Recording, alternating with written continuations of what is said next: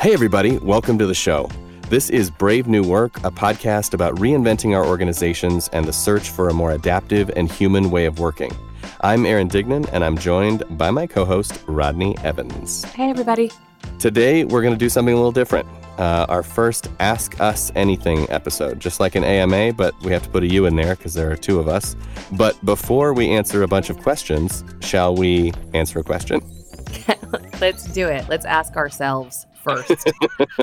um, our AUA related check in question is this one What is your favorite way to communicate? I mean, I'm definitely, it's weird because I'm right at that generational cutoff between like Gen X and Millennial, where I think I like to get around a table with real people in real life, but I definitely default to text or Slack mm-hmm. 99% of the time. Also because I'm just a little bit antisocial. Like I'm I definitely am always thinking about some other thing and so it's nice to be able to do asynchronous communication with people. So I would say yeah, most of the time it's it's going to be a, a, digital instant message.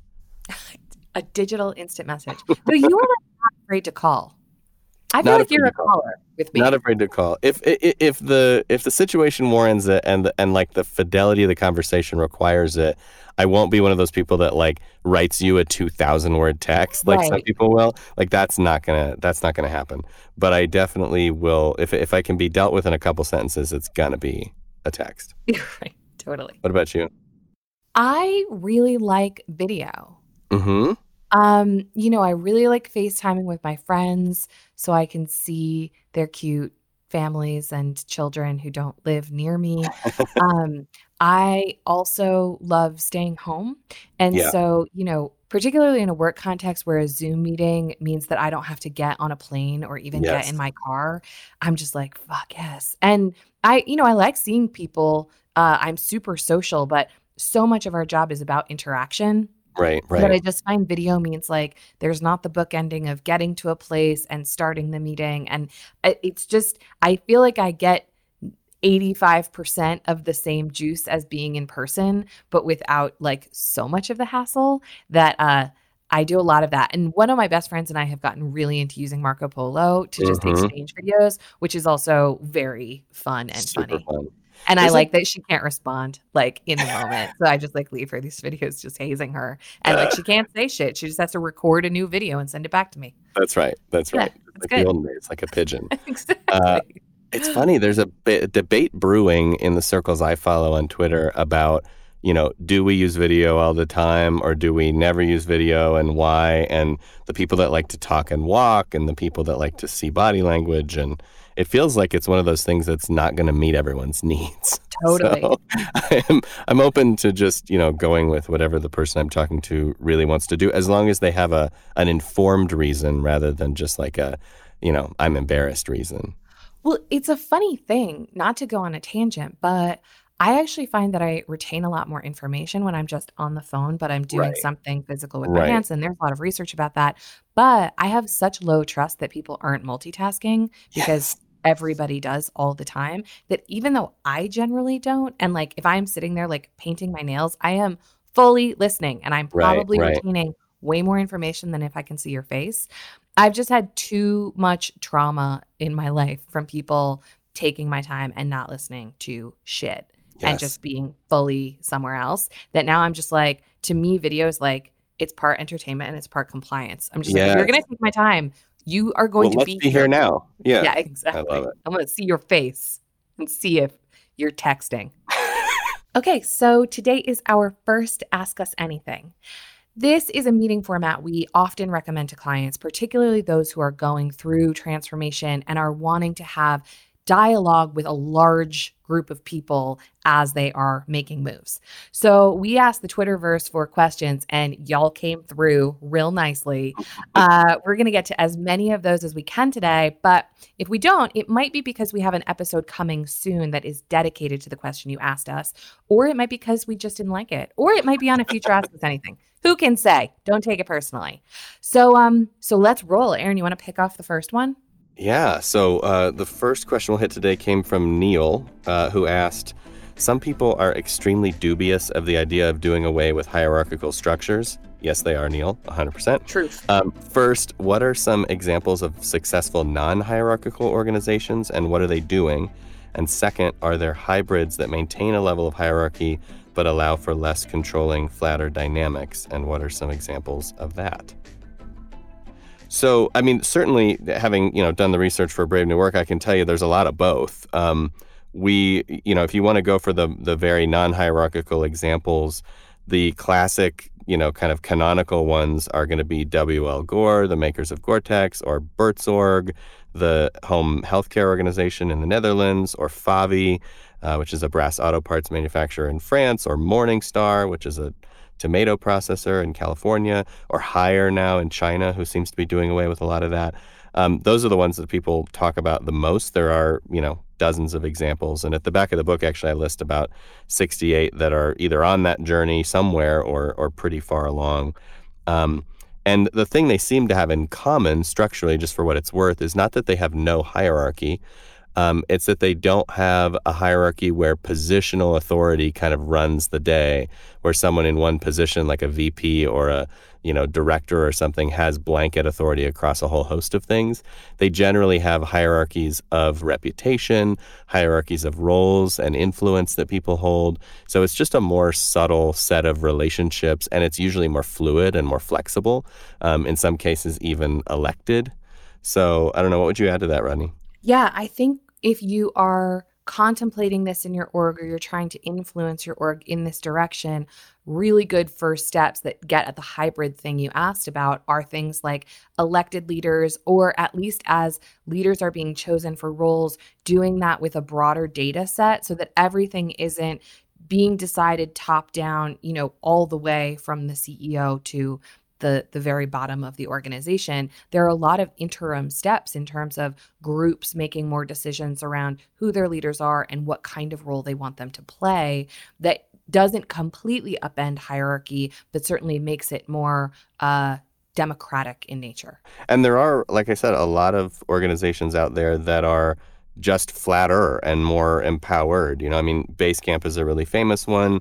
Um, GitLab is another one that comes to mind. Uh, you know, there's a whole host of them that are basically still run by leaders who are setting some kind of vision, who maybe have some outsized authority, but who generally just through common sense and practice have done away with a lot of the needless, you know, hierarchy and power issues that most organizations have. So they're out there. Uh, definitely, you know, go do the work. And frankly, um, if you if you find one of them and ask them to to tell you about another, they the the chain is never ending. So definitely go do that.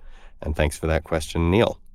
Um, let's do another one. We have we have quite a few to get through. So Rodney, why don't you set us up on numero dos? All right. Uh, I apologize if I'm pronouncing your name incorrectly. From Choni, I believe. Uh, how do you encourage innovation at every level of an organization? Great question. One we get asked a lot in our work. Uh, I'm going to take one angle on this, Aaron, and you take the other that I predict okay. we'll want to hit. Okay. Uh, I think organizations tr- that are pretty traditional, but I see this all over the place. We tend to kind of fall in love with our category and our competitors, and we stay kind of myopic in terms of what we read and how we think. I even find this for myself. Like, I can stay deep in the self management, future work right. Whole. And there's a lot of other interesting stuff happening out in the world that might not be directly applicable, but that is really great fodder or spark for innovation. So I just think part of it encouraging experimentation at every level is what is the stimulus throughout the organization that people are seeking, whether that is through learning experience or through external conversation field trips like what is your version of like the liberal arts education right. where you're just looking outside of your own little mousetrap to see what other people are doing and then how are you making sense of that inside of your organization so you can decide what to try it's funny you say that because when I think back on on you know which client of mine was the best innovator, mm-hmm. the the person that comes to mind had an incredible field trip habit, mm. where it was mm. just like always meeting new people, always out there, always, you know, asking questions, just very curious about the world out there. Yeah. And a lot less curious, frankly, about the world inside Right. the system. And Yeah. and I think that's yeah, I think that's a huge piece of it. So obviously encouraging and modeling that would be a great thing to do. The other thing is really just about experimentation. So, you know, innovation is one of those words that gets thrown around quite a bit and that everybody wants, but we're not exactly sure what it is. And the way I think about it is it's just uh, change, random or controlled change in in any aspect of the organization. It's products, its services, its ways of working, its strategy, its you know culture that um, that ends up producing value or that ends up being useful uh, to the organization in serving its purpose. And so, really, what you're trying to do is create variation. You're trying to create more randomness in the same way that innovation in you know in the wild comes from effectively errors, mutations in the genetic code. You're trying to have sort of intelligent errors uh, in in your system, and so that means having more of an experimental mindset about innovation. Like we're trying things. We're not trying to make innovation happen. We're we're letting those collisions occur. And one of the things that I came upon when I was uh, writing the book was this idea of exaptation that you can have a trait that turns out to be good for something you didn't expect, right? So, like, dinosaurs have feathers to regulate their temperature and then suddenly it turns out that when they jump out of trees they can glide a lot further chasing prey and suddenly flight is born you know? Or the the scientist who had a chocolate bar in his pocket when he was playing with uh, what ultimately became a microwave and it melted and it was like oh that's you know that's useful. So i do think you want to have these happy accidents and and the way to to make that happen is have an environment where there is a default way of doing things. There's a, a, a, way that's sort of the proven standard way, but where there's an agreement between all the colleagues involved that if you want to go outside the default, you can, but the thing you owe back to the group is your experimental results. So you don't want to do it our way, do it your way, but tell us what happened so that we can learn as a system. The only other ad that that sparked for me is something we talked about in a previous episode on meetings actually, which is there is a mindset shift here that just is about what work is. And like innovation is not going to come to you while you are cranking on an Excel spreadsheet right, or right. responding to emails or like sitting in a status meeting. We have to reorient ourselves that in a knowledge and wisdom economy, currency is knowledge and wisdom and we don't get those things by doing the like automaton nonsense that many Yeah. of our jobs are made of and so you know i was talking to a friend recently about the challenge of wanting to read for pleasure and then also expand her thinking in terms of her work and i was like dude do that during the workday like that is Right. work it is good work to be sitting and consuming and writing and thinking you don't have to sacrifice like reading historical fiction for fun to be reading about your profession because Right. that should be part of work Yeah, you're not a leaf blower. Your job is not just to like output only all the time. right exactly Okay, here's another one. Uh, this is from Jennifer. Jennifer says, "I'm working on a project focused on talent slash our people calibration. Talent calibration, one of my favorite things. oh Um, boo goal- good for the you goal- jennifer The goal is to transform the current process from one that is time consuming, not valuable, and focused almost completely on pay to one that is focused on our people and helping them develop and grow. I would love to hear an episode about this topic and your thoughts on talent calibration. We certainly could do an episode on that. I think it's it's big yeah enough. let's do it Um, she asks, What are your best practices and tips? How have others transformed the process and the focus and what they are doing? So, what do you think about this? I'm curious what you think, Rodney, since you probably spent some time doing people talent So calibration in your past. Yeah, this is my uh this feels like home. This feels like my particular hive.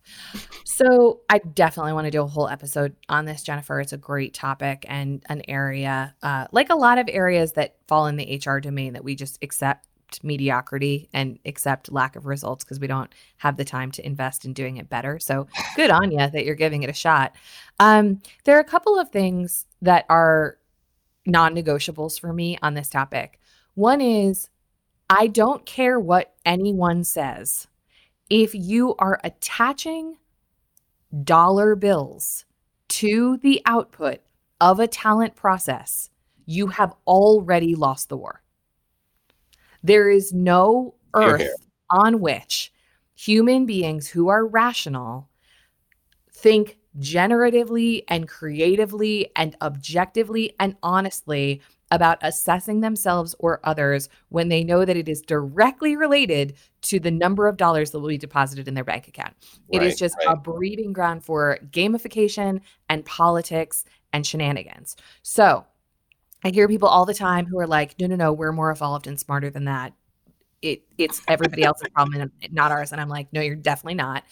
Um, so my first sort of universal truth is I know that you have to do work in order to change people's compensation. I lived in that world for a long time, whether that's about incentive comp or adjusting base pay. I recognize that that's important work to be done.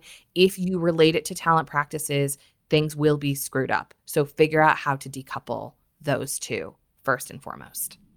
It's funny because in some ways the answer to this question is similar to the answer about budgeting because mm-hmm. budgeting right. suffers from that same problem, yep, which is oh, I want I want one number to be my my forecast and my target. And, you know, and, and it's like, well, it can't really be both of those things at the same time. It can't That's be right. accurate and also uh, aspirational. Um, so I like that idea of decoupling and figuring out, all right, if we need to do some kind of evaluation of what was your contribution and how does that need to be rewarded, let's put that over there because that's about describing the past or that's describing right. the present. And then and then over here we can talk about development. And and what we know about development is that it's really tricky um, it's tricky and sticky. right. So you know, there's we we have uh, discussed the feedback issue and and debate recently in one of our episodes that's going to be coming out shortly, and the fact that feedback may or may not actually be helpful. What we mm-hmm. do know is that deliberate practice with feedback loops of some kind, uh, usually positive, actually helps people develop and grow. So, what we need to be thinking about is how do we have a talent process where people are getting the perspective they need that they're asking for that's often positive around the things that they're choosing to work on and that they're getting lots of reps or chances to to sort of try and see how that feedback shapes their their performance and frankly just a lot of practice like i think mm-hmm. the the thing people undervalue and underestimate in all talent development processes is just how well does the system create opportunities for people to try stuff over and over again mm-hmm. whether it be in simulation or in reality i just think like the people that practice more just like in the world of you know professional violinists like the people that practice more tend to be better um, and particularly those that practice in that deliberate, kind of controlled, bursty way. Yeah, that's right. My other tip, and and this is a this is a prevailing tip, is decide what you are designing for. So get the people that you are collabing with into a room. Make sure that there are users in that group, not just talent or HR or OD people, but like the end users are included. And start with the exercise of what are the top three things that we are designing for? So fill in the blank. If our talent management process were perfect, it would blank. Yeah, what do we get? What do we get from it? What is it meant to do? And then really challenge yourself in that group to forget everything that you already know and design what an MVP would look like with those first principles in mind. We get so hung up in the monolith of information that we have and the decades and decades and decades of experience that we're sort of rutted in that it's hard to just shift out of what is it meant to do and then what are we going to try and often that is where we see a lot of innovation and some real insight come through because yeah. what we find is like we can actually throw away a lot of the stuff that we do that doesn't produce and try something really lightweight that we think is going to deliver one of those principles. Well, and one of the things I like about having a, a, a simpler system that's more marketplacey where either leaders are elected or where teams are are sort of selected by you know team members are selected by the teams themselves is that it, it solves a lot of those questions that talent calibration is often trying to solve, which is like, mm-hmm. hey, who's good enough to lead this group or who should move over and take this role? Well, if you just actually let the people decide right. based on this, you know, kind of ebb and flow of talent and reputation in the system, you'd be surprised. Like people actually have a really good idea of who should lead that team. Um, and and they have that idea based on actual lived experience, not based on one person's perspective or one person's you know moment of drinking whiskey with someone else after hours. Like it really is. Yeah. It's based in reality. The one other thing to mention is most talent processes are designed on the assumption that everybody wants to move up and make more. Right. And when you and and and that's for good reason. Like i was just talking to a very dear friend about this because like that's in the air that we breathe. It's like uh-huh. your value is based on your title and where your office is and how many layers there are between you and the boss, boss and all of that stuff.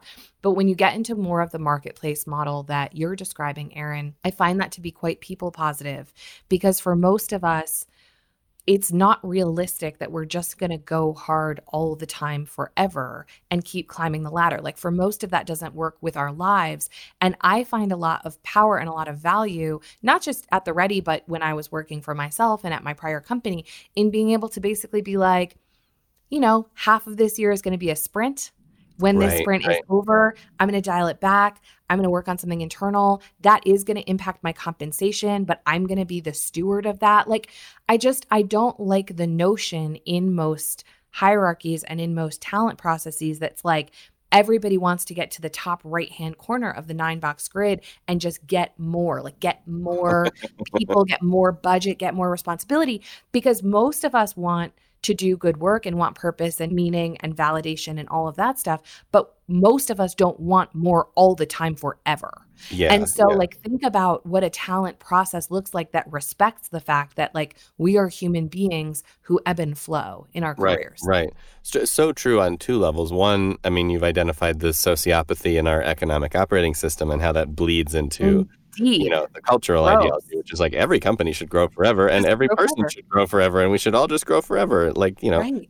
more, like more, uh, more. unstoppable so that i think that's that's something that we're all questioning now at some level the other piece of this is you know when you have a system designed for that ironically, you actually get this opposite thing, which is you get this whole Peter principle thing mm-hmm. of if it's only if it's designed for everyone to go to their absolute limit, then what you have is a lot of people up over their skis. Yeah, that's um, right. And and maybe not even because they wanted to be right, but just because this the the flow of the water kind of pushed them there. So mm-hmm. you, there's a lot of negative consequences there. Um, we said we'd do an episode on that, and I think we just did. um, I think there's more to say. Yeah, yeah, no, there is. Back there's, on that one. there's a couple hours for that, but that was the that was the extended uh, you know version of the record.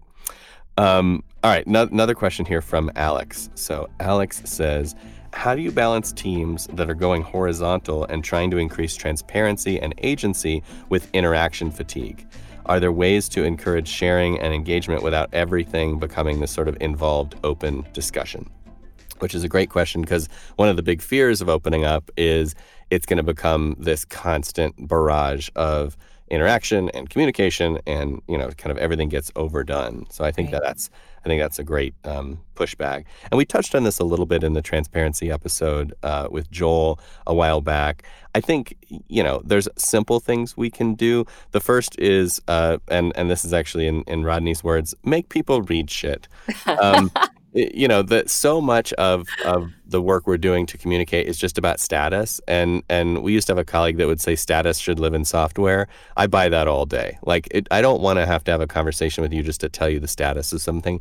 So instead what we can do is just keep records of where we're at. And when we're doing the work with our own teams just do it in a transparent and public place so that other people can have a look when they need to in terms of knowing what's on our to-do list and what's what's open and what's closed and what's done and what's shipped. Like if that's all public then people can look when they need to know and that eliminates a lot of that interaction. The other thing that comes to mind for me is just more clarity. So I think often we have interaction fatigue and collaboration overload when we don't know where we're supposed to be. So, like, mm-hmm. they're making decisions I want to influence. I'm not sure if I have the right or not, so I'll just go.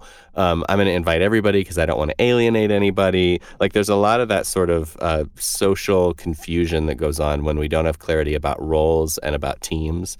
And so, just doing the homework early of like, what is my role or, my, or the roles that I hold plural? What are the purposes? What are those objectives? And that'll give me guidance about where I actually need to be. And then if I find that in order to do that work, I have to be interacting with these other teams so much, that's a clue that my structure not, might not be right, right? If I have to be 15 times a day interacting with other teams to do the thing I'm supposed to do, I might not be rooted in the right place. And that that's telling me a story that I can chase as well.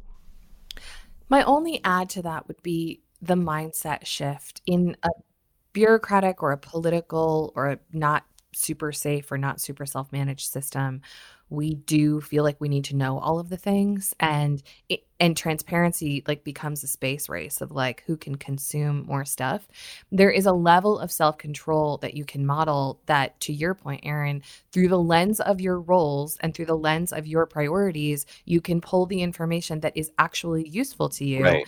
and do the hard work and it is hard work of knowing that there are interesting things going on and you are not going to be read into them and that's part of your job. Like part of your job as a filter is to not know things that you don't need to know and that's a real struggle because like people want to pull us into their stuff and they want our opinions and we're kind of like ooh that seems like a sexy project. Let me just like dip in there. And it does take some level of being really thoughtful to say like am i responding to some sort of impulse around fear or insecurity or not being in the loop or is this information that i actually need to do my job properly Right. and that is a that's a skill set and a mindset that takes a lot of fiddling with and a lot of development and honing over time Yeah, I think it is funny. There's definitely this desire in leaders to survey, to Mhm, see all that is happening, and mhm. and it almost feels like they're accountable for that. Like if if I can't see everything that's happening, then I can't be responsible for everything that's happening. And I think the the point here is like just just as you're saying, shifting the mindset from in order to be responsible, I have to see all and control all to in order to be responsible, I have to create conditions in which I trust that things are going well and that if they're not, we're going to get wind of it as a system. It's a uh, you know, it comes back to parenting a lot for me, but it's a lot like parenting. Like when they're Mhm. at school, you're not watching them on a surveillance camera or I hope you're not. Um, like that things are just going uh, according to according to a set of uh, you know rules and constraints and you find out later how it went and usually the you know the the info you get is pretty sparse right so you just have to trust into that and i think it's the same thing here and frankly in some ways i think you can measure the health of a system and the resilience and adaptivity of a system by how comfortable its leadership is in not knowing Mhm, and so if if I can sit here and say, yeah, I have no idea what's happening, and I'm totally comfortable in that, mhm. that that to me is actually um, quite an accolade. nice all right should we do one more to wrap it Uh, yeah, let's do one more. Uno más. Uno más from Harry. What are your recommendations when it comes to books about org design? Couldn't put down Brave New Work. Nice plug, Harry. Bonus points. And currently reading Reinventing Organizations, also a banger. Need more. He didn't say also a banger. That was that was my That was your ad lib. Uh huh. Sorry. Sorry. They know. okay. Uh yeah, so uh I'll throw out a few um I love the book Essentialism. I recommend it to literally everyone I know. Uh by McKeown, Organize for Complexity uh, is a great one. Little Book of Beyond Budgeting, I give to most of my clients who are stuck in budgeting hell. Those are three hits. Uh, this is such a tough one for me, Harry, because as I sit here in this podcast booth, I'm staring at the Brave New Work library, which is about 400 titles wide. So um, it's just it, it's there's such a wealth of knowledge that's been out there for literally decades. Major plus ones to the books that uh, that Rodney mentioned. I would also throw into the mix uh, Drive by Dan Pink. It's a good encapsulation of self determination theory and kind of what actually motivates us. Nonviolent communication is a solid classic for those of us that are trying to communicate better. Um, Team of Teams, back to uh, Rodney's heydays. Um, Hey man, this is my heyday. well, that's, I guess that's true. It's a constant heyday for you. You're you're still making so much hay. Um, uh, rework is actually a really good one. It's very you know short and to the point, but it just speaks to the pragmatism uh, of good org design. We the People is a good um, summary on sociocracy. So is uh, Many Voices, One Song, by the way, if you're getting into that. Um, Unboss is a solid one with an incredible uh, actual physical design. And then for non-books, uh, couple recs, I'm really enjoying Laloux's video series that is on his website. I'm also really enjoying Marcus Buckingham's video series. Hmm, Uh, Nine Lies About Work is dope, and the videos are very consumable and very good. nice. And also for the Twitterverse, uh, follow John Cutler. He tweets all the time. Deep product guy in our space. I think uh, his Twitter is a masterpiece. He is constantly tweeting. It's I'm I'm impressed amazing. and a little bit aghast. um, it's yeah, it's it's really good, and, and also just the conversations that it sparks are really healthy ones to be having. So yeah, that's those are some places to start, Harry. If you if you get to the back of those and you're still looking for more, uh, shoot us a note and we'll send you the full the full list, and you can uh, spend a few years of your life reading. um, awesome. All right. We have uh, a few more here that I think are going to end up becoming episodes. So at that point, I think we'll probably draw to a close our first AUA. Ask us anything. We will do this again. Uh, right now, we're thinking about actually doing it roughly quarterly, so that we can get into things, and we may, um, you know, change the the theming and the structure a little bit. But just generally, uh, save your questions. Um, send them to podcast at the ready if you have them, and we will we will uh, get a new episode of this going in about 12 weeks' time. Um, in the meantime, uh, Rodney, always a pleasure. It was lovely. Uh, let's throw a quick tip of the hat to Taylor Marvin for making us sound good in the booth. Uh, Brave New Work is produced by The Ready, where we get to help organizations around the world change the way they work. You can get in touch with us by emailing podcast at theready.com. Uh, if you like what you're hearing, a review would mean a lot, or even better, forward this show to someone who needs it. And as for you, thanks so much for listening. Now go change something.